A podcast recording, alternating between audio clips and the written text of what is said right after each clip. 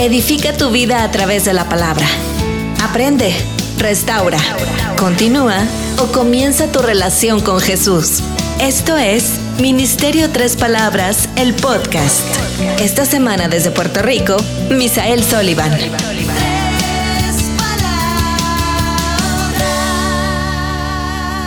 La semana pasada estuvimos hablando del ayuno. Así que si no estuvo, escuche, bajen esos estudios. Ok, hoy vamos con las primicias. La fiesta de las primicias era una de las fiestas, las primicias, y se le llamaba Bikurim. Bikurim. Se celebraba el día 15 del mes de Nisan. Esto lo habla Levíticos capítulo 23, versículo 9 al 14. Y Bikurim tiene que ver con la resurrección de vuestro Señor Jesucristo porque es primicia, porque es primicia, porque es el primogénito de entre los muertos. Sabemos que otras personas se levantaron después, de después que murieron, antes de que Jesús, Jesucristo lo hiciera. Eh, podemos poner a la, no sé si recuerda esa historia que Jesús iba pasando, iban a enterrar a, al hijo, el único hijo de aquella viuda en la ciudad de Naín y Jesucristo tocó el féretro y le habló al muerto y el muchacho resucitó. También otro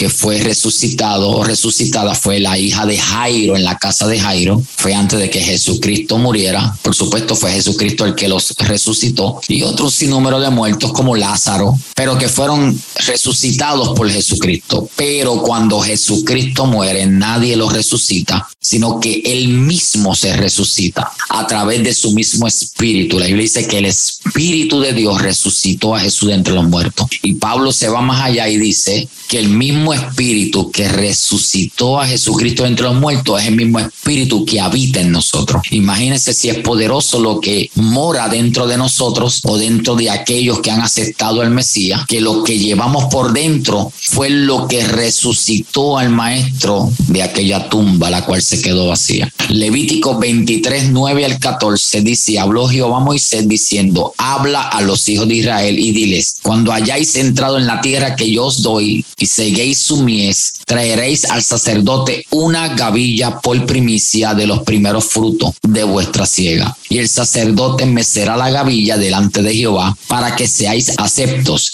El día siguiente, el día de reposo, la mecerá y el día que ofrezcáis la gavilla, ofreceráis un cordero de un año sin defecto. En holocausto a Jehová su ofrenda será dos décimas de efa de flor de harina amasada con aceite, ofrenda encendida Jehová en olor gratísimo y su libación será de vino, la cuarta parte de un hin. No comeréis pan, ni grano tostado, ni espiga fresca hasta este mismo día, hasta que hayáis ofrecido la ofrenda de vuestro Dios. Estatuto perpetuo es por vuestras edades en donde quiera que Así que ellos hasta el día de hoy, ellos siguen celebrando esta fiesta porque Dios le dijo a ellos, estatuto perpetuo es por vuestras edades en donde quiera que habitéis. Es por eso que el judío continúa celebrando cada una de las fiestas, pero sin embargo, hablando de Israel, estos, estas leyes, estos estatutos que son para los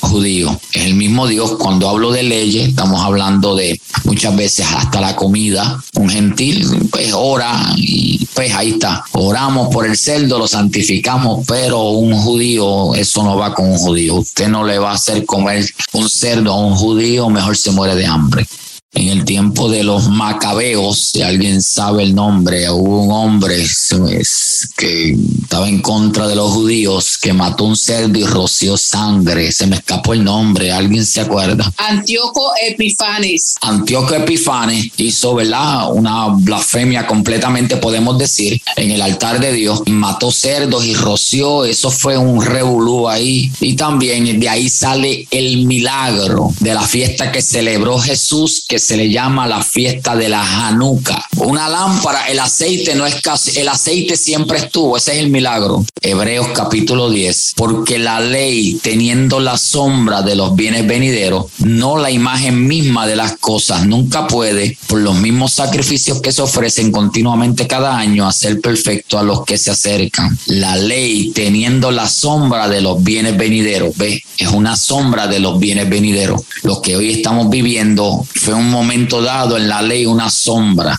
y hoy en día es la esencia. El sacrificio de Jesucristo en la cruz del Calvario, los patriarcas, los profetas venían hablando sombra, sombra, sombra hasta que vino el cumplimiento. Así que nunca deseche, si va a comenzar a leer la Biblia, seguro, comience por Mateo para que tenga una idea de quién es el Mesías. Pero si quiere conocer cómo se venía hablando del Mesías, tienes que ir automáticamente al Antiguo Testamento. Todo judío tiene conocimiento completamente de los patriarcas, de los profetas y la Torá. Patriarcas, profetas y Torá. Elías tipifica a los profetas y Moisés tipifica la ley, la Torá. Cuando hablo Torá es la ley. Torah, Torá. Génesis, eso, Levítico, número y Deuteronomio. En hebreo es Bereshit, Shemot, Bairá, Bamidbar y Devarim. Los primeros cinco libros de la Biblia. Es necesario que usted tenga conocimiento para que pueda conocer entonces mucho de dónde viene el Mesías. Levítico 23, 10 dice, habla a los hijos de Israel y diles, cuando hayáis entrado en la tierra que yo os doy y seguéis su mies, traeréis al sacerdote una gavilla por primicia de los primeros frutos de vuestra ciega. Eh, la palabra hebrea para gavilla es Omer. Y esa palabra usted la va a escuchar mucho. Si le gustan las cosas judías, va a escuchar el Omer, que significa literalmente un manojo de productos secos. Las fiestas, los judíos la están celebrando, pero de una manera literal, literal. Ellos la están celebrando como si fuera algo literal, pero nosotros la celebramos en algo espiritual. Es una cosecha que representa fe, confianza y esperanza. Esas son nuestras primicias en Jesucristo, por supuesto. Entonces, espiritualmente, una gavilla representa personas que han aceptado al Mesías en su corazón. Y la nación de Israel estaba bien familiarizada con los conceptos tanto de las primicias como de los primogénitos, porque las primicias siempre han sido consideradas como lo mejor de lo mejor, lo más selecto, lo principal. Las primicias siguen siendo sagradas y no tan solamente la primicia, todo lo que hacemos para Dios es sagrado. Es por eso que usted ve las, peleas en la Biblia de la primogenitura. Era, era una, una guerra campal. No, no sé si recuerda la historia de, de Jacob y Esaú. El, primogénito era Esaú, no era Jacob. Y la bendición, pues Jacob terminó con ella. El primogénito no era José. Si mi mente no me es infiel, el primogénito fue otro. Creo que fue Rubén. Pero la bendición cayó sobre José el, primogénito no era Efraín, era Manasés. Pero José dice que Jacob cruzó las manos adrede y bendijo al menor. El primogénito no era Jesucristo, era Adán, pero como Adán falló, vino el postrer Adán y último Adán llamado Jesucristo y se le llama el primogénito. El primogénito no era David, el primogénito era Eliab. Es más, David era el octavo. No nos vayamos muy lejos. Nosotros no éramos los primogénitos. Los primogénitos son los judíos. Pero a los suyos vino y los suyos no le recibieron. Y a los que le recibieron le dio potestad de ser llamados hijos de Dios. El pueblo de Dios sigue siendo, aunque es la iglesia, sí entiendo, pero sigue siendo Israel. Israel es el pueblo de Dios. Nosotros fuimos injertados, dijo Pablo, al palo del olivo. Así que estamos hablando que esto era completamente para el judío, pero el sacrificio, dice la Biblia, que de dos pueblos hizo un solo pueblo, aleluya, derramando esa sangre maravillosa, aleluya. Y hoy en día podemos llamarlo Abba Padre, vuestro papá, vuestro Padre celestial, porque ahora somos copartícipes, aleluya, de la herencia del reino de Dios, gracias a la sangre maravillosa del Maestro derramada en la cruz del Calvario. Yo no sé si usted puede decir amén a esa palabra, aleluya. Y estamos sentados juntamente con Él en lugares celestiales. Maravilloso. Esto no era para nosotros, pero gracias a Jesucristo, como dice Hebreo, nuestro hermano mayor. Aleluya. Éxodo capítulo 13, versículo 2. El primogénito de cada hombre o bestia eran santificados, apartados y hechos santos. Los primeros frutos de toda la tierra eran presentados al Señor a su altar como alabanza y acción de gracia. Esto lo habla Deuteronomio 26, 1 al 11. Pero también no podemos olvidar que el tema principal de esta fiesta de Bicurín o de las primicias tiene que ver con la resurrección y la salvación. Si lo quiere escribir, lo escribe. Esto es información no Biblia, esto es información. Se cree que en este 17 de Nisan, que es que se celebra esta fiesta, las primicias de resurrección y salvación, se cree, número uno, que el arca de Noé encalló en el monte Ararat. Génesis 8, versículo 4. Y reposó el arca en el mes séptimo a los 17 días del mes. Sin embargo, todavía no había, escuche bien, todavía no había ley. Moisés todavía no existía. Y ya Noé estaba celebrando primicia. Seguimos. Se cree que Israel cruzó el Mar Rojo en esa fecha. Israel come los primeros frutos extraídos de la tierra prometida. Ahí cesó el maná. Ya no estaban esperando que las cosas le cayeran del cielo, sino que el que quería comer tenía que sembrar y del fruto de sus manos, las primicias a Dios se las tenían que dar y Dios había prometido que no les iba a faltar nada. Las primicias tienen que ver cuando nosotros le creemos a Dios en todo momento, importando cuál sea la circunstancia. Mateo 27, 52. Y se abrieron los sepulcros y muchos cuerpos de santos que habían dormido se levantaron y salieron de los sepulcros después de la resurrección de él, vinieron a la santa ciudad y aparecieron a muchos. Así que Jesús celebró esta, esta fiesta de las primicias ofreciéndose a sí mismo como el primogénito de todas las generaciones futuras porque Jesús es el primer fruto de la cosecha de cebada. Jesús es el Hijo unigénito de Dios Padre. Hebreos 1.6 habla de esto. Jesús es el primogénito de toda creación. Colosenses 1.15. Estos son primicias. Jesús es la primicia de los muertos. Apocalipsis 1.5. Jesús es el primogénito entre muchos hermanos. Romanos 8.29. Jesús es la primicia de los resucitados. Primera carta a los Corintios, capítulo 15, 20 al 23, Pablo lo habló. Jesús es el principio de toda creación de Dios. Apocalipsis 3.14. Y Jesús es la preeminencia en todo. Colosenses 1.18, Pablo hablando de los colosenses. Así que las primicias son representaciones proféticas de la resurrección del Mesías. Después de la resurrección de las primicias viene Shavuot. Por eso que Jesús resucita de entre los muertos, está 40 días con un cuerpo glorificado por 40 días, diciéndole, dándoles una directrices a los discípulos donde iban a esperar el soplo del Espíritu Santo, Dios se lo lleva y entonces viene Pentecostés. Entonces le está diciendo Lucas a través de la inspiración del Espíritu Santo, Teófilos, los que estudian, o el que estaba estudiando allí con él, le está dando toda esta, toda esta información y está diciendo los 40 días, Jesús es ascendido al cielo y luego viene el derramamiento del Espíritu Santo, ahí se cumple la fiesta del Pentecostés. ¿Por qué Pentecostés? Porque son 50 días. Entonces, 40 días que Jesús estuvo dándole directrices con un cuerpo glorificado y 10 días más que ellos esperaron, se cumplen los 50 días para que entonces se celebre la próxima fiesta de Pentecostés. Ahí es que Pablo hablaba y decía, y a la final trompeta, está hablando de fiesta, porque la fiesta tiene que ver con la venida del Maestro. Así que la, la, definición de la palabra primicias es bicurín y significa frutos de la cosecha o parte principal de lo mejor. Jesús profetizó que él se levantaría de los muertos después del tercer día y la tercera noche después que él hubiese sido inmolado en la cruz. Esto había sido anunciado en el Antiguo Testamento, en el Tanakh. Tanakh es Antiguo Testamento. Cuando usted escucha la palabra Tanakh, es Antiguo Pacto lo vemos en diferentes lugares, la tipología, lo que le pasó a José era una tipología completamente de lo que a Jesucristo le iba a suceder.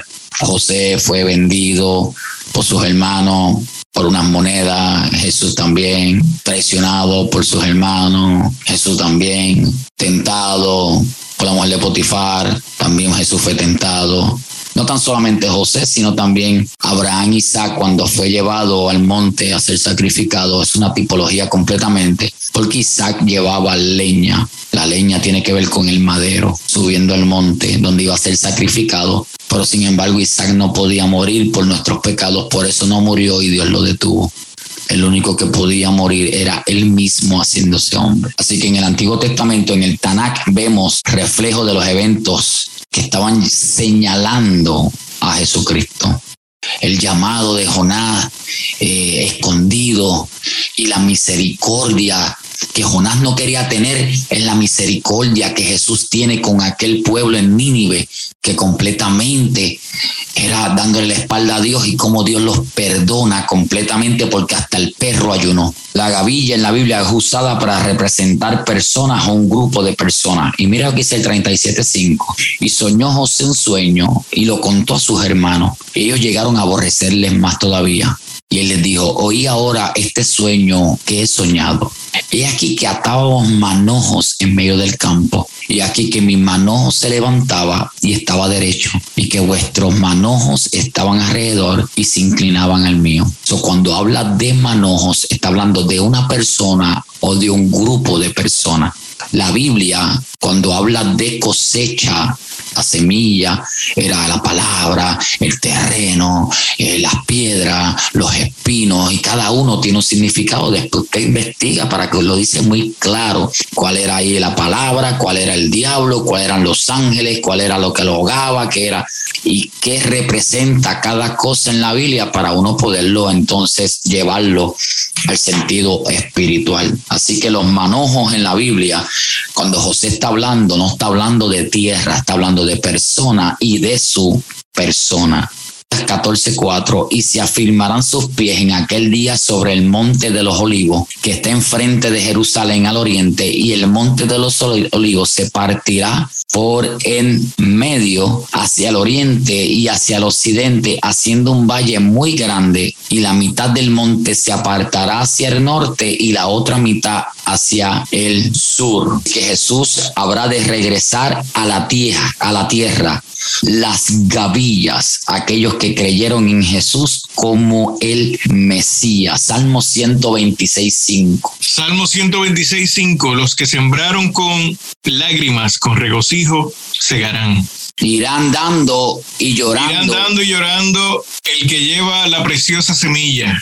Mas volverá a venir con regocijo, trayendo sus gavillas. Digo todo esto para podernos familiarizar con las primicias Sabe que cuando uno está recibiendo algo es porque ya Dios hace rato había dado una orden de parte del cielo para que algo acá abajo se manifestara en la tierra. Eso fue lo que pasó con Ruth. Ruth está creyendo que está recogiendo, no, es que ya Dios había dado órdenes de que pasaran por allí gente y dejaran caer para que ella recogiera. Todo lo que nosotros hoy en día estamos viviendo es porque ya Dios había dado una orden. Esto fue lo que pasó con Elías. No sé si recuerda la historia de Elías. Cuando Elías le dice, Dios le dice, vete a casa ya a Zarepta. Yo, mira lo que dice la palabra, yo le he dado una orden. Hay una orden, así dice la palabra.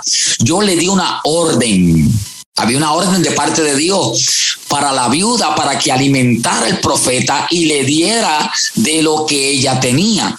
Cuando ella le da de lo que ella tiene, eso se llama primogenitura o primicia. Ella dice que si te doy a ti nos vamos a quedar sin comer yo y mi hijo. El profeta le dice, dame a mí primero. Si me das a mí primero, la harina ni el aceite va a escasear en tu casa. Asimismo, Dios nos dice en esta noche, cuando nosotros le damos lo primero a Dios, cuando nosotros nos entregamos completamente a Dios, veremos su mano en diferentes áreas de vuestra vida de una manera que quizás nunca habíamos experimentado. Pero para eso tenemos que entregarnos completamente. No creo que estemos estudiando primicias por estudiarlas para estar en la, en la vuelta o para estar en el, en el move o para estar en algo porque todo el mundo está ayunando y está en primicias. No, el ayuno no es una vuelta, el ayuno no es un, no es una moda de que ahora sí y el próximo enero ayuno, las primicias ahora las estudio y todos los eneros, qué lindo es estudiar las primicias. No, esto va más allá de que porque alguien lo está haciendo, yo lo voy a hacer. Esto va más allá, esto tiene que ver con mi relación con el Señor, esto tiene que ver con la relación espiritual completamente. Así que si nosotros, nosotros, escuche bien, nos entregamos completamente al Señor. Y cuando hablo completamente, no estoy hablando de vivir de rodillas y arrastrarnos de rodillas, no, no, no. Estoy hablando de vivir una vida consagrada delante del Señor aún en este tiempo. Esta gente, no importando lo que pasara, le daban las primicias al Señor. Cuando usted y yo, escuche bien, vamos a Segunda de Reyes, capítulo 4, versículo 38, si quiere ir allá. Segunda de Reyes, capítulo 4, versículo 38. La Biblia dice que había una gran hambre, así comienza el texto. Había una gran hambre, esta gente seguían creyéndole al Señor. Cuando usted lee encima el título, dice milagros en beneficio de los profetas. Eliseo volvió a Gilgal cuando había una gran hambre en la tierra. No era cualquier cosa lo que estaba pasando, era una, no era hambre, era una gran hambre, había hambruna. La hambruna era tanto que usted sabe la historia que se comían la cabeza de un asno y se comían hasta el estiércol de las palomas, lo vendían. Imagínense, eso no va con la ley de Moisés. Moisés tenía prohibido comer estas cosas, pero sin embargo, a través de la ley había tanta hambre que esta gente se comían lo que hubiera porque con hambre uno se come lo que sea. Pero sin embargo, en medio de esta gran hambre, a este profeta Eliseo le da con celebrar una fiesta. Y en la fiesta tiene que ver con las primicias. A los hijos de los profetas estaban con él, por lo que dijo a su criado, pon una olla grande. Es interesante que este hombre, a pesar de que hay hambre, está diciéndole al criado, búscate una olla porque Dios ha de proveer. Este hombre está creyendo a Dios primero sin todavía haber alimento. Este hombre sabe que hay escasez quizás de comida, pero no hay escasez de palabra. Puede faltar la comida, pero que no falte la palabra. Puede faltar el trabajo, pero que no falte la palabra. Puede faltar mi esposa o mi esposo, pero que no falte la palabra. Puede faltar los hijos, pero que no falte la palabra. Puede faltar el dinero, pero que no falte la palabra. La palabra estaba presente y cuando la palabra está presente, nunca la comida escaseará. Eliseo sabía este principio porque lo había aprendido al lado de su padre espiritual llamado Elías. Elías le había enseñado cómo actuar en medio de los momentos difíciles. Ahora dice que había una gran hambre y este hombre le da con buscar y que una olla.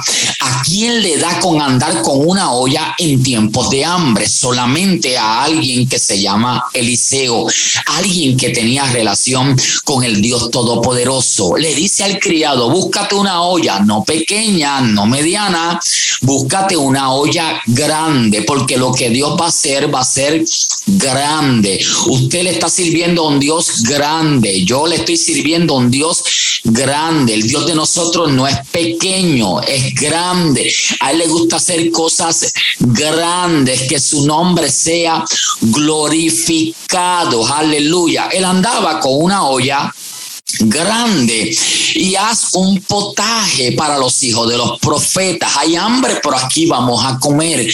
Hay hambre, pero enciende el fuego y la, y la leña tráela. Hay hambre, pero échale agua a esa olla. Hay hambre, pero seguimos actuando por fe. Primicia es fe, primicia es esperanza, primicia es que Dios lo va a hacer, primicia es que lo busco a Él primero y Él se encargará de las añadiduras. Primicia es que sigo amparado en lo que Él me habló. Primicia es que esa palabra primera que me dio en mi vida cuando me convertí tiene cumplimiento aunque no lo vea en el momento presente. Primicia va más allá de lo natural. Primicia es una palabra sobrenatural. Cuando tú le crees a Dios por encima de la circunstancia, este hombre trae una olla, este hombre enciende el fuego, este hombre le echa agua, pero sin embargo hay alguien que va al campo a recoger hierba y habían unas hierbas allí como parras monteses y de ellas llenó su falda de calabaza silvestre y volvió y las cortó en la olla del potaje, pues no sabía lo que era. Después sirvió para que comieran los hombres, pero sucedió que comiendo ellos de aquel guisado, gritaron diciendo, varón de Dios, hay muerte en esa olla y no la pudieron comer. Pero mire lo que dice el 41. Él entonces dijo, traigan harina, traigan pan, traigan palabra y métanla dentro de la olla. Si hay algo que no puede faltar es la olla. Y después que está la olla, si hay algo que no puede faltar es la harina. La Biblia cuando habla de harina tiene que ver con revelación. La revelación no puede faltar. La palabra no puede faltar. Convierte esas piedras en pan, le dijo el enemigo a Jesús. Y él le dijo, no solo de pan vivirá el hombre, sino de toda palabra, toda harina que sale de la boca de Dios. Y le metieron harina a aquello. Y no hubo más muerte cuando trajeron la harina. Y da de comer a la gente y no hubo más, más, más mal en la olla. Vino entonces un hombre de otro lugar llamado Baal Salisa y cual trajo al varón de Dios panes. Escuche bien lo que dice el 42. Márquelo y con esto termino el 42 panes de primicia, 20 panes de cebada y trigo nuevo en su espiga. Y él dijo, da a la gente para que coma. Trajo primicia, que esa palabra, primicias, lo mejor. Alguien le metió harina, pero alguien le metió primicia. Alguien le metió palabra, pero alguien siguió creyendo a la palabra, primicias. El problema de la gente es que tiene harina, pero no hay primicias, no hay fe, no hay esperanza. Es necesario que aunque haya palabra, ¿cuánta gente conozco que tiene palabra, pero no tiene las primicias, no tiene la acción? para que esa palabra haga el efecto dentro de la olla. Hoy el Señor te dice, no sueltes la olla, no la suelte, no te salió en el momento, no la suelte. Eliseo tenía una gran intención de hacer las cosas bien, vamos a comer, vamos a celebrar esta fiesta, pero la fiesta parece que se le aguó por un momento, pero él no se rindió, él continuó celebrando la fiesta. No le salió en la primera, pero le salió en la segunda. Hoy lo puse en mis redes sociales, hoy lo puse, usted lo puede leer. No te canses en la primera intención, en el primer intento. Hay gente que en el primer intento se rinde. Y como Albert Einstein dijo, que el que hace lo mismo nunca va a haber cambios. La gente se ha agarrado de eso y no quieren hacer lo mismo otra vez porque supuestamente no hay cambio. Pero hay cambios cuando hay perseverancia, hay cambios cuando seguimos creyendo, hay cambios cuando seguimos intentando. Eliseo no se quitó, Eliseo continuó creyendo que la olla estaba allí, que la agua estaba allí, que los vegetales estaban allí, que la harina estaba allí, que alguien llegó con panes de primicia, con lo mejor. Alguien tiene que darle lo mejor a Dios, no importando lo que haya dentro de la olla. Es que tú no sabes lo que hay dentro de la olla. Es que solamente sabe el que la menea. A mí no me interesa lo que hay dentro de tu olla, ni tampoco te interesa lo que hay dentro de la mía. Yo lo único que te puedo decir es métele harina, métele pan, métele revelación, métele palabra, métele primicia, métele ayuno, métele oración para que tú veas lo que va a suceder. La Biblia dice que le metieron harina, que había pan y alguien dijo, ¿cómo van a comer como 100 hombres con esto poquito? Mira, tú sabes que van a comer y no tan solamente van a comer, cuando usted sigue leyendo dice, y también va a sobrar, porque Dios había dado una palabra, comerán y sobrarán. Esa es la palabra de las primicias. Cuando usted en este enero que termina en unas horas para empezar febrero, le estamos dando las primicias de febrero hasta diciembre. Alguien tiene que recibir esta palabra. De febrero hasta diciembre comerás y sobrará. Y no tan solamente vas a ser tú bendecido. La Biblia dice que comió el profeta, comieron los siervos, comieron los hijos de los profetas, comió el que vino de lejos con los panes y también comió todo el pueblo. El pueblo no podía comer si primero no se arreglaba lo que estaba dentro de la olla. La gente está esperando por nosotros, hay gente desesperada esperando por la iglesia, pero nosotros no podemos hacer nada por ellos si primero no arreglamos lo que llevamos dentro de la olla, lo que llevamos dentro de vuestro corazón. Es necesario dejar a Dios trabajar dentro de vuestra vida a través de la harina, de la palabra, de la revelación, para entonces darle de comer a aquellos que están hambrientos.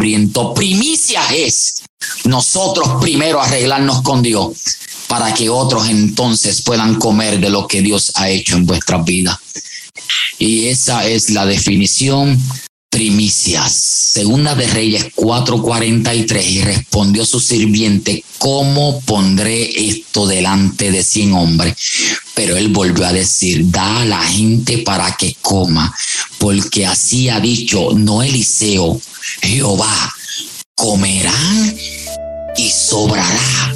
Entonces lo puso delante de ellos y comieron y les sobró conforme a la palabra de Jehová. Lo mejor y el que levantó a Jesucristo de entre los muertos, el primogénito, ese espíritu es el mismo que habita en nosotros.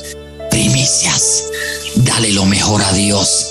Cuando te levante, no te vayas a trabajar o para la escuela o hacer diligencia. Primicias, cae de rodillas y dígale, Señor, aquí estoy como una primicia en el altar. Aquí estoy, Señor. Dirige mis pasos en este día. Y yo te aseguro que si las primeras horas se las das a Dios, las restantes horas del día serán bendecidas y comerás y sobrará. Bendiciones. Hasta aquí ha sido esta clase de primicia. Gracias por conectarse. Hasta aquí esta palabra en el nombre de Jesús. Amén.